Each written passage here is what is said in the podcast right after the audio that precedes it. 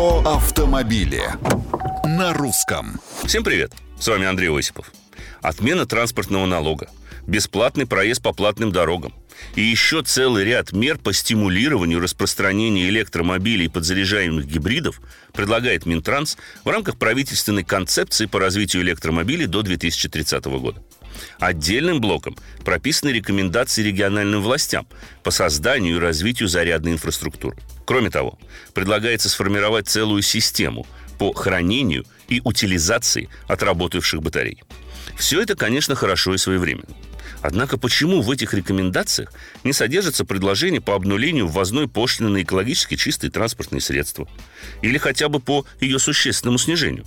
Логично ведь сначала открыть дорогу чистым автомобилям, а уж потом создавать благоприятные условия для их повседневной эксплуатации. Да, строительство зарядных станций должно идти опережающими темпами, поскольку весь мир потихоньку переходит на электротягу. И наш Дальний Восток яркий тому пример.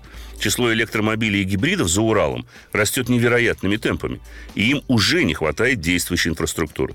Иными словами, предложения полезны, но отражают ли они реальность в полной мере – большой вопрос. Комментарии приветствуются на страничках Русского радио в социальных сетях. А с вами был Осипов. Про автомобили. На русском.